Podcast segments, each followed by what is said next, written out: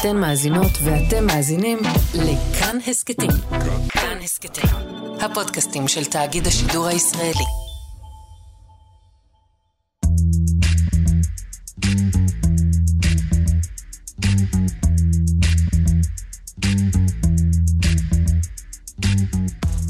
אמיצי, שאול, תגיד, מה אתה עושה עם כל הכסף? איזה כסף. הכסף שיש לך, אתה שומר אותו בראש? איך אתה מדמיין את החיים שלי, שאול? מה זאת אומרת? אתה רווק בתחילת חייך, כמה הוצאות כבר יש לך? לטובתך, בוא נתחיל את הכיסון הזה מההתחלה. טוב.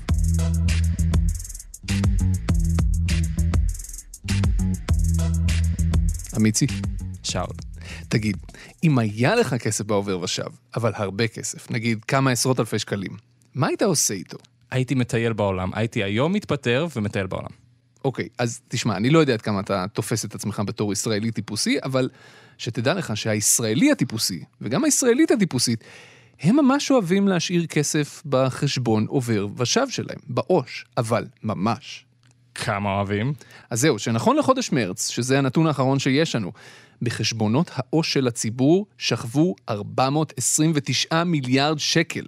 אתה תרשה לי לעגל לחצי טריליון, נכון? מדובר בפער של 70 מיליארד שקל, אבל כן, תעגל, מה אני אגיד? תודה. אז בחשבונות העו"ש של הישראלים שוכבים חצי טריליון שקלים. וכל שקל ושקל כאלה מעלים אבק. לא רק שהם מעלים אבק, הם בעצם מאבדים מהערך שלהם. כי כשהמחירים עולים כל כך מהר, אינפלציה של 5% בשנה, זה אומר שכל שקל מאבד מהערך שלו, כי אפשר לקנות איתו פחות ופחות. אז כסף ששוכב בעובר ושב, ממש בהגדרה מפסיד כסף אם הוא לא מושקע במשהו שנושא ריבית. מה שמביא אותי לשאלה של הכיסון הזה, אמיצי, איך זה יכול להיות? איך יכול להיות שלמרות שהאינפלציה כל כך גבוהה, ולמרות שהריבית בעצמה כבר די גבוהה, ואנשים יכולים לעשות עם הכסף שלהם דברים יותר מעניינים מאשר להשאיר אותו בעובר ושב, הם עדיין משאירים אותו שם. או, במילים אחרות, למה הישראלים כל כך אוהבים את העו"ש שלהם? אני חושב שזה ידוע בהמון ספרות, כאילו לאנשים יש, מנהלים מערכת יחסים עם כסף, והרבה ממנה היא לא חיובית, והלא חיובי הזה מביא למצב של אה, הכחשה או התעלמות. זה אריק פרישמן, הוא מנכ"ל פייבוקס, שזו אפליקציית תשלום שמאפשרת העברת תשלומים בין אנשים, אבל גם לנהל קבוצות משותפות של כסף. יש לך פייבוקס? אה, לא, יש לי ביט. למה אין לך פייבוקס? כי ביט יותר יפה. אי פעם היית צריך כזה, עושים ערב פוקר, בוא נשים כל אחד 250 שקל. פוקר לא, פיצה כן, אבל עשיתי את זה בביט. אוקיי. אני אתן שנייה לאריק פרישמן לסיים את ההסבר שלו למה הישראלים כל כך אובססיביים לגבי העו"ש שלהם. אנשים לא אוהבים להתמודד עם כסף, אז אני חושב שחלק מהחצי טריליון הזה מוסבר על ידי הכחשה, לא בא לי להתעסק, או אין לי סבלנות להתעסק. תוסיף לדבר הזה שהמון, תקופה מאוד ארוכה של סביבת ריבית אפסית, שלא הצדיקה את התעוררות השיח. לפי פרישמן, אתה אולי לא משתמש פייבוקס, אבל לפייבוקס יש יותר ממיליון משתמשים אחרים, משתמשים חודשיים פעילים. הוא גם טוען שבאפליקציה עוברים יותר מחמישה מיליארד שקלים כל שנה, ומתוכם, בכל רגע נתון, יש יותר מחצי מיליארד שקל ששוכבים בעצם ביתרות של המשתמשים בפייבוקס. הרבה מאוד עצמאים ועסקים קטנים משתמשים בפייבוקס, בין היתר כי אם הם ישתמשו באפליקציית התשלומים בעלת נתח השוק הכי גדול בישראל, ביט, ששייכת לבנק הפועלים, שם הכסף ייכנס ישר לחשבון, והופ, הנה פעולה שהם צריכים לדווח עליה למס הכנסה. בפייבוקס, לעומת זאת, אם הם משאירים את היתרה באפליקציה ולא מושכים אותה לחשבון שלהם, ובכן, לא בטוח שהם ידווחו על זה למס הכנסה. אבל חוץ מהעניין הקצת אפור הזה, פייבוקס נולדה מהמקום של לנהל כסף במשותף. נניח קבוצה שאוספים בה כסף למתנה לגננת, כזה מין דבר. אני עוד ארחיב על זה בהמשך הכיסון הזה, אבל בינתיים אנחנו לא פה לדבר על פייבוקס, אנחנו פה לדבר על האובססיה של הישראלים לעו"ש. כשאתה משאיר כסף בעו"ש, אמיצי, הבנק שלך לא משלם לך עליו אגורה שחוקה אחת של ריבית. להפך, הוא לוקח ממך עמלות על זה שהוא בכלל מאפשר לך לנהל אצלו את החשבון. טוב, מגיע לו בכל זאת, בנק שעובד קשה בשבילי. Mm-hmm, ברור, כל היום, מתאמץ. אבל חוץ מזה, הבנק גם עושה כסף על הכסף שלך ששוכב אצלך בעו"ש. סליחה. זה בסדר, רוב מוחלט של הציבור לא מכיר את זה. קבל. אם למישהו היה ספק, הבנק עושה כסף לעצמו מהכסף שלנו שיושב בעו"ש, ועליו הוא לא נותן לנו כלום. איך זה גורם לך להרגיש? שדוד. כאילו שדדו אותי. אבל רגע, איך זה עובד? זה ממש פשוט. לישראלים יש חצי טריליון שקל שהם מחזיקים בחשבונות העו"ש שלהם, כן? עכשיו, הכסף הזה הוא נזיל בכל רגע. הם יכולים למשוך אותו מתי שבא להם ולעשות איתו מה שבא להם. אבל זה לא אומר שהם יעשו את זה. זה לא אומר שכל הישראלים יבואו למשוך את כל הכסף הזה בכל רגע. הם לא. הם מחזיקים את הכסף הזה והם מושכים חלק בחלקים קטנים מתי שהם צריכים, וכל הזמן מכניסים עוד. אז לפי כל מיני מודלים סטטיסטיים ולפי גבולות הגזרה שבנק ישראל קבע להם, הבנקים לוקחים בלילה את הכסף הזה שנמצא בחשבונות העו"ש, מפקידים אותו בפקדונות שלהם שנמצאים בבנק ישראל, ומקבלים עליו ריבית. ואת חלק מהכסף הזה הם גם מלווים ועושים על זה ריבית אפילו יותר גבוהה. נחמד, לא? בטח, שיהיה להם לבריאות, זה כאילו זה הכסף שלהם. וכך יוצא שאנחנו לא מקבלים מהבנק אפילו אגורה שחוקה אחת על הכסף שלנו ששוכב בעו"ש, אבל באותו הזמן ממש. הבנק עושה ממנו קופה מאוד יפה. תחשוב על זה שנייה, חצי טריליון שקל בריבית של 4% בשנה, זה 20 מיליארד שקל על כלום ושום דבר. אה, עכשיו 20 מיליארד שקל זה הרבה. 20 מיליארד שקל זה המון, אמיצי. והנה אנחנו מגיעים ל punch line. ממש לפני שבועיים, פייבוקס העלתה קמפיין מאוד מאוד מתוקשר עם מרגי, בטוח ראית אותו. מרגי החדש לא תמים. הוא מחזיק את הכסף בפייבוקס החדש. כי בפייבוקס החדש מקבלים ריבית על היתרה. פייבוקס הציע למשתמשים שלה הצעה שכמעט שלא רואים במערכת הפיננסית הישראלית. אנחנו ניתן לכם 3% ריבית על היתרה ששוכבת לכם באפליקציה. כלומר, שאם תחזיק 1,000 שקלים ביתרה באפליקציה במשך שנה שלמה, אז בסוף כל חודש פייבוקס תחשב את החלק היחסי של הריבית שהיא צריכה להוסיף לך ליתרה, ובסוף השנה תגלה שיש לך שם 1,030 שקלים. וואו, אני צריך שנייה לחשוב מה אני אעשה עם כל הכסף הזה. אני יודע, זה קצת מגוחך, אבל זו סתם דוגמה של אלף שקל. נניח שיש לך באפליקציה מיליון שקל. ריבית של שלושה אחוז, המשמעות שלה שאחרי שנה יהיו לך ביתרה עוד 30 אלף שקל שלא היו שם קודם, וזה כבר לא רע. זה באמת לא רע, אני רק צריך לחשוב קודם איך אני מביא מיליון שקלים שיהיו לי לשים באפליקציה. אז זהו, שאתה לא חייב להתאמץ ממש, כי כרגע השלושה אחוז האלה שפייבוקס מציעה, הם עד תקרה של 20 אלף שקלים בשנה. כלומר, שבמקסימום של המקסימום, אתה תוכל לצבור ריבית של 500 וקצת שקלים בשנה. וכאן נשאלת השאלה, נניח שיש לך כסף ששוכב היום בעובר ושב בבנק, ולא עושה אפילו מאית אחוז של ריבית, האם המבצע הזה של פייבוקס הוא מספיק אטרקטיבי שיגרום לך להעביר 20 אלף שקלים מהעו"ש בבנק לתוך האפליקציה? בכנות, לא. כי אפליקציה זה נחמד כשקונים פיצה או הולכים לראות סרט וצריך לחלק בין כולם, אבל עכשיו להתנהל עם 20 אלף שקל בפייבוקס, אני יכול לשלם מזה בכל מקום, אני צריך אשראי של פייבוקס, אני לא חושב שזה יהיה לי כל כך יעיל להתנהל עם סכום כזה גדול של כסף בתוך אפליקציה. יפה, אז כששאלתי אנשים בטוויטר את השאלה הזאת, האם הם יעבירו את הכסף שלהם מהעו"ש לפייבוקס בשביל ריבית של 3%, קיבלתי כל מיני תגובות, חלק מהן היו דומות לתגובה שאתה השמעת עכשיו. שתי התגובות שחזרו על עצמן הכי הרבה היו ככה. אחד, איך אני בכלל יכול לסמוך על פייבוקס שלא תקרוס? בסוף זה הכסף שלי, הבנק, אני יודע מה זה פייבוקס, זה אה, אפליקציה. והתגובה השנייה הייתה, בשביל ריבית של 500 שקלים בשנה, זה לא שווה לי את הכאב ראש של לזכור שיש לי עוד כסף בעוד איזשהו מקום. אז, סיפרתי על הדברים האלה לאריק פרישמן, מנכ"ל פייבוקס. הנה מה שהוא אמר. אני, אני אתחיל מה, מהסוגיה השנייה, גם אנחנו מתבאסים שזה מוגבל ל-20 אלף שקלים, כאמור, כרגע זו רגולציה, אה, אה, אז אנחנו בתהליך של להגדיל את ה-20 אלף שקל, זה יקרה. לגבי, לגבי הביטחון, פייבוקס היא חברה בשליטת בנק דיסקונט, היא תאגיד עזר בנקאי, אנשים יכולים להיות סופר שקטים עם הכסף שלהם.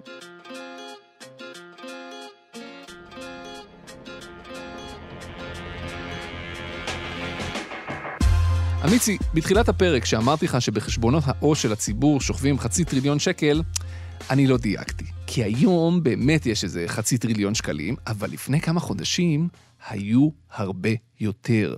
באפריל 2022 היה בעו"ש סכום שיא. 601 מיליארד שקלים, שזה 100 מיליארד שקלים יותר מחצי טריליון. אבל מאז יצאו מחשבונות העו"ש איזה 170 מיליארד שקלים ונדדו למקומות אחרים. ואתה יודע למה השיא הגיע דווקא באפריל 2022, נכון? כי באפריל 2022 בנק ישראל התחיל במסע להעלאת הריבית. ואז לאט לאט נהיו לישראלים מקומות יותר מעניינים להעביר אליהם את הכסף שלהם. כי עם כל כמה שהישראלים אובססיביים לעו"ש, הם גם חולים על פקדונות. בסך הכל, הציבור מחזיק בפקדונות יותר כסף ממה שהוא מחזיק בעו"ש, כמעט 700 מיליארד שקלים. שזה הרבה כסף. זה הרבה מאוד כסף, והמספר הזה באמת נמצא בעלייה מאז אפריל 2022. בכל חודש מאז הישראלים סוגרים עוד איזה 20 ומשהו מיליארד שקלים בפקדונות, כי ככל שהריבית עולה, כך הפקדונות האלה הופכים ליותר אטרקטיביים. אחרי עשור שבו הם הציעו ריביות שקרובות לאפס, היום לא מאוד מסובך לשים כסף בפיקדון לשנה ולקבל ריבית של 4.5%. וזה אומנם עדיין לא צמוד לאינפלציה, כך שככל שהמחירים עולים במהירות, כך גם הריבית הזו נשחקת. אבל עדיין, אנשים מרגישים שהכסף שלהם לפחות עושה משהו ולא רק שוכב בעו"ש. אז שאלתי את פרישמן גם לגבי זה. למה שאנשים ישאירו בכלל כסף ביתרה של פייבוקס בשביל ריבית של 3%, אם הם יכולים לקבל 4.5% בפיקדון בנקאי? אז שמע מה הוא סיפר לי. קודם כל, הריבית שפייבוקס מציעה, 3%, היא מציעה אותה למרות שאתה יכול למשוך את הכסף בכל רגע. אתה לא צריך לסגור אותו לא לשנה ולא לחודש ולא שום דבר. זה מקביל בעצם לפיקדון בנקאי יומי.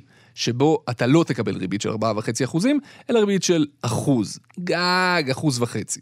אוקיי. Okay. אבל זו לא הנקודה הכי מעניינת מבחינתי. פרישמן סיפר לי שלפני כמה חודשים הם עשו ניסוי. הם הציעו ללקוחות שלהם לסגור את הכסף במין פיקדון כזה דרך פייבוקס, בריבית שנתית של 4%. ושם הם למדו משהו מעניין על הישראלים ועל העדפות הפיננסיות שלהם. מסתבר שהישראלים מעדיפים להשאיר כסף בעו"ש, גם כשהם יכולים לקבל ריבית די נחמדה על פיקדון. אין להם כוח להוציא את הכסף מהעו"ש ולהעביר לאיזה פיקדון. למה? אז נוסף על הסיבות שאריק פרישמן הזכיר קודם, למי יש כוח להתעסק עם זה, ובעולם של ריבית אפס זה לא היה מאוד אטרקטיבי, אני יכול לחשוב על עוד סיבה. הסתכלת פעם על רשימת פקדונות של בנק ממוצע? בואו נעשה את זה שנייה ביחד, בסדר? אני מחבב במיוחד את הפקדונות שמציע בנק מזרחי, כי הוא כאילו ניסה לפשט את זה עם שמות של פירות, אבל בתכלס יצא לו משהו, מה זה מסובך? הנה, תיכנס לאתר שלהם. אוקיי, יש לנו, פיק... יש לנו פיקדון תפוז בריבית קבועה לזמן מוגבל, mm-hmm. שהוא נותן, הוא למשך ארבע שנים, והוא במינימום עשרת אלפים שקלים, הצמדה שקלי לא צמוד, אה, פיקדון פומלית לארבע שנים. אה, הצמדה למדד בתוספת ריבית גבוהה וידועה מראש. יש פה גם פיקדון אה, קרמבולה, mm-hmm. שהוא גם לזמן מוגבל, והוא, ויש פה שאלה, הצמדה למדד או ריבית גבוהה? אני לא יודע את התשובה עליה. אה, קרמבולה משקיע בשניהם במקביל, אה אוקיי, הוא כבר בחר. אמ, כמה פיקדונות כאלה יש בעמוד הזה, אמיצי? יש מלא. כמה פירות יש בסלט הפירות הזה? יש מלא. תקשיב, לא ידעתי שיש כל כך הרבה פירות. יש רימונים, פטל, ליצ'י, דובדבן, אוי ואבוי. יופי. ואתה, אמיצי, אתה בן אדם עם תואר בכלכלה, אתה מגיש בפודקאסט כלכלי, אתה מבין את החומר, אתה שוחה בחומר. לא כל כך מבין בפירות, אבל כן. מה אמור לעשות רוב הציבור שלא דובר את השפה הזו ולא מבין מה הבנק רוצה מהחיים שלו וממש פוחד לעשות טעות? הוא משאיר את הכסף בעו"ש. הוא משאיר את הכסף בעו"ש.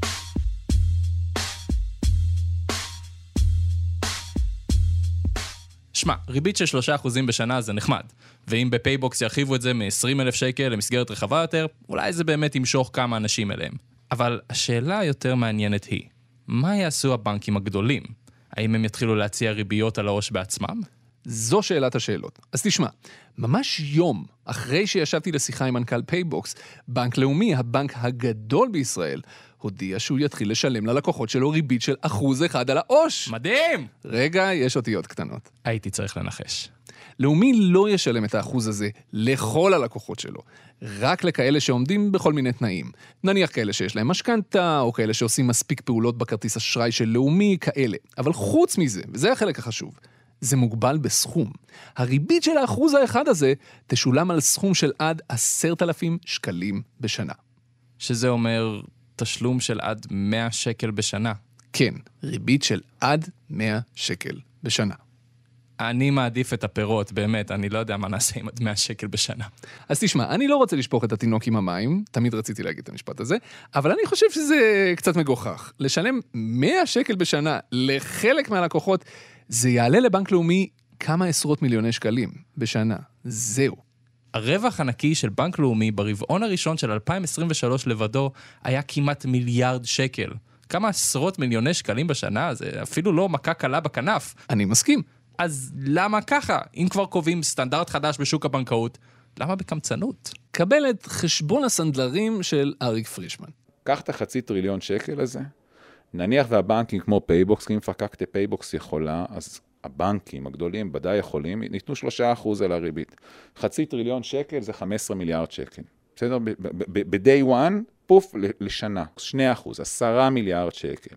לדעתי, הבנקים ברבעון האחרון הרוויחו משהו כמו 6 פלוס קצת מיליארד שקל, נכפיל את זה ב-4, נניח 24, נניח שהשנה הזאת היא לא מייצגת, כי אנחנו רוצים לראות לאורך זמן, נניח אנחנו ב-20 מיליארד שקל למערכת הבנקאות מרוויחה בממוצע לשנה, בסדר? המשמעות של ההחלטה הזאת זה לשאוב, ככה בשלוק, חצי מהרווחיות השנתית של המערכת הבנקאית בהחלטה. בסדר? זה משהו שהוא לא, לא יכול לקרות, כאילו בלי איזה התערבות חיצונית, אה, הוא לא יכול לקרות. עכשיו תשמע, אני לא רוצה שפרישמן יצא פה נקי לגמרי, כן? פייבוקס שייכת לבנק דיסקונט ולשופרסל, חצי חצי. אם בנק דיסקונט באמת היה רוצה לצ'פר את הלקוחות שלו, הוא היה יכול בעצמו להציע להם ריבית של 3% על הפלוס, לא לשלוח אותם לפייבוקס. מובן מאליו שלפייבוקס יהיו פחות לקוחות מאשר לבנק דיסקונט, אז זה קצת לא פייר. שאלתי על זה את אריק, הנה מה שהוא אמר. קודם כל, מנכ"ל בנק דיסקונט הוא יושב ראש פייבוקס, סתם, בשביל הגילוי הנאות. הוא, הוא, הוא באמת מאמין בצורך להתחיל להזיז ולחולל תחרות במערכת הבנקאית. בנק דיסקונט הוא במקום סופר נכון כדי להוביל או לשאת את דגל התחרות. מצד אחד, הוא, הוא גדול מספיק כך שיש לו משאבים לעשות את זה, כי בסוף לשבש שוק צריך להביא כסף, בסדר? יש להם כסף. יחד עם זאת, הוא, הוא מספיק קטן שעל כל 100 אנשים, 15 הם בבנק דיסקונט, אבל 85 מהם הם בבנקים האחרים. אז יש באמת תמריץ. שתיים, לפעמים הדרך לשבש ולהתחיל תחרות היא לא דרך המותג הראשי, אלא דרך איזושהי זרוע חברת בת. אבל האמת, זה באמת לא החלק החשוב בסיפור הזה. החלק החשוב בסיפור הזה הוא מה שקרה אחר כך. שמת לב שפרישמן אמר לי שזה לא יכול לקרות שהבנקים יתחילו לתת כסף על הכסף ששוכב בעו"ש בלי התערבות חיצונית? אז ימים ספורים אחרי השיחה שלי איתו, הגיעה ההתערבות החיצונית. ביום שלישי בשבוע שעבר, נגיד בנק ישראל פרופסור אמיר ירון זימן אליו את כל מנכ"לי הבנקים ונזף בהם, על כך שהם לא מציעים ללקוחות שלהם ריבית על העו"ש. הוא דרש מהם להציג לו תוכנית איך הם כן מתכוונים להתחיל לשלם על זה. וואלה, זה משהו שקרה אי פעם בישראל? לא. טוב, אנחנו חיים בתקופה היסטורית, אנחנו ידענו את זה. אנחנו ידענו את זה. שמע, יש פה שילוב של נסיבות, כן? הנגיד ירון קלט שאם הוא לא יעשה משהו בתור בנק ישראל, שזה הגוף שמפקח על הבנקים, אז עוד שנייה וחצי הפוליטיקאים יתחילו לחוקק חוקים על הראש שלו, שמבחינתו עלולים להיות גרועים יותר. שר האוצר סמוטריץ' למשל, כבר הבטיח להטיל מיסוי כלשהו על הבנקים. ויושב ראש ועדת הכספים, משה גפני, מקדם הצעות חוק משלו להתערב בריביות של הבנקים. גם המפקח על הבנקים מתייחס לזה בריאיון שהוא נתן לנו כאן בחיות כיס, חפשו פשוט את פרק 268 שלנו. לכן בשלב הזה, הנגיד הבין שהוא צריך לגדר סיכונים. כלומר, לעודד בעצמו את הבנקים, ליצור תוכניות וולונטריות לשלם לישראלים קצת כסף על הכסף שלהם, תקרא לזה גידור סיכונים פוליטי. או שנקרא לזה גידור סיכונים גויאבה. תמיד אפשר לקרוא לזה ככה. עכשיו בתכלס, מה זה משנה מה הסיבה? העיקר שבסוף התוצאה תהיה שהבנקים ישלמו לנו משהו על הכסף שלנו. אם התחרות לא צמחה מלמטה, אז שתצמח מלמעלה, מה זה משנה? שתצמח. העיקר שהבנקים ייקחו ברצינות גם את האנשים הרגילים, גם את משקי הבית, ולא רק את האנשים שיש להם הרבה כסף, וישלמו לנו יותר. גם בריביות על הפקדונות וגם בריבית על העו"ש. אם זאת תהיה התוצאה, זאת תהיה ההתחלה של שינוי מאוד מאוד חשוב בשוק המאוד מאוד ריכוזי הזה, שבו בנק הפועלים ובנק לאומי פשוט שולטים ביד רמה. אז מתי בנקים שאינם מרגים מתחילים לשלם לי על פלוס? רגע, אז אתה בפלוס? אהה, תשמע, אני לא יודע במדויק, אבל אני יכול להגיד לך שהנגיד שלח את הבנקים לעשות שיעורי בית והבהיר להם שמוטב להם לחזור אליו במהירות, אחרת הפוליטיקאים יעלו עליהם לפני שהוא יספיק להציג תוצאות. אז אני מניח שזה לא ייקח אלף שנה. מה גם שבנק הפועלים, למשל, לא באמת יכול להישאר אדיש להצעה של בנק לאומי לתת אחוז ריבית על העו"ש, אפילו אם ההצעה הזאת קצת מגוחכת. אני מקווה שהתוכניות שהם יציגו יהיו פחות מעליבות, כי אחרת הם ירגישו את הזעם הציבורי. נדמה לי. חמש שנים מהיום אני חושב שזה המצב. כסטנדרט. כסטנדרט.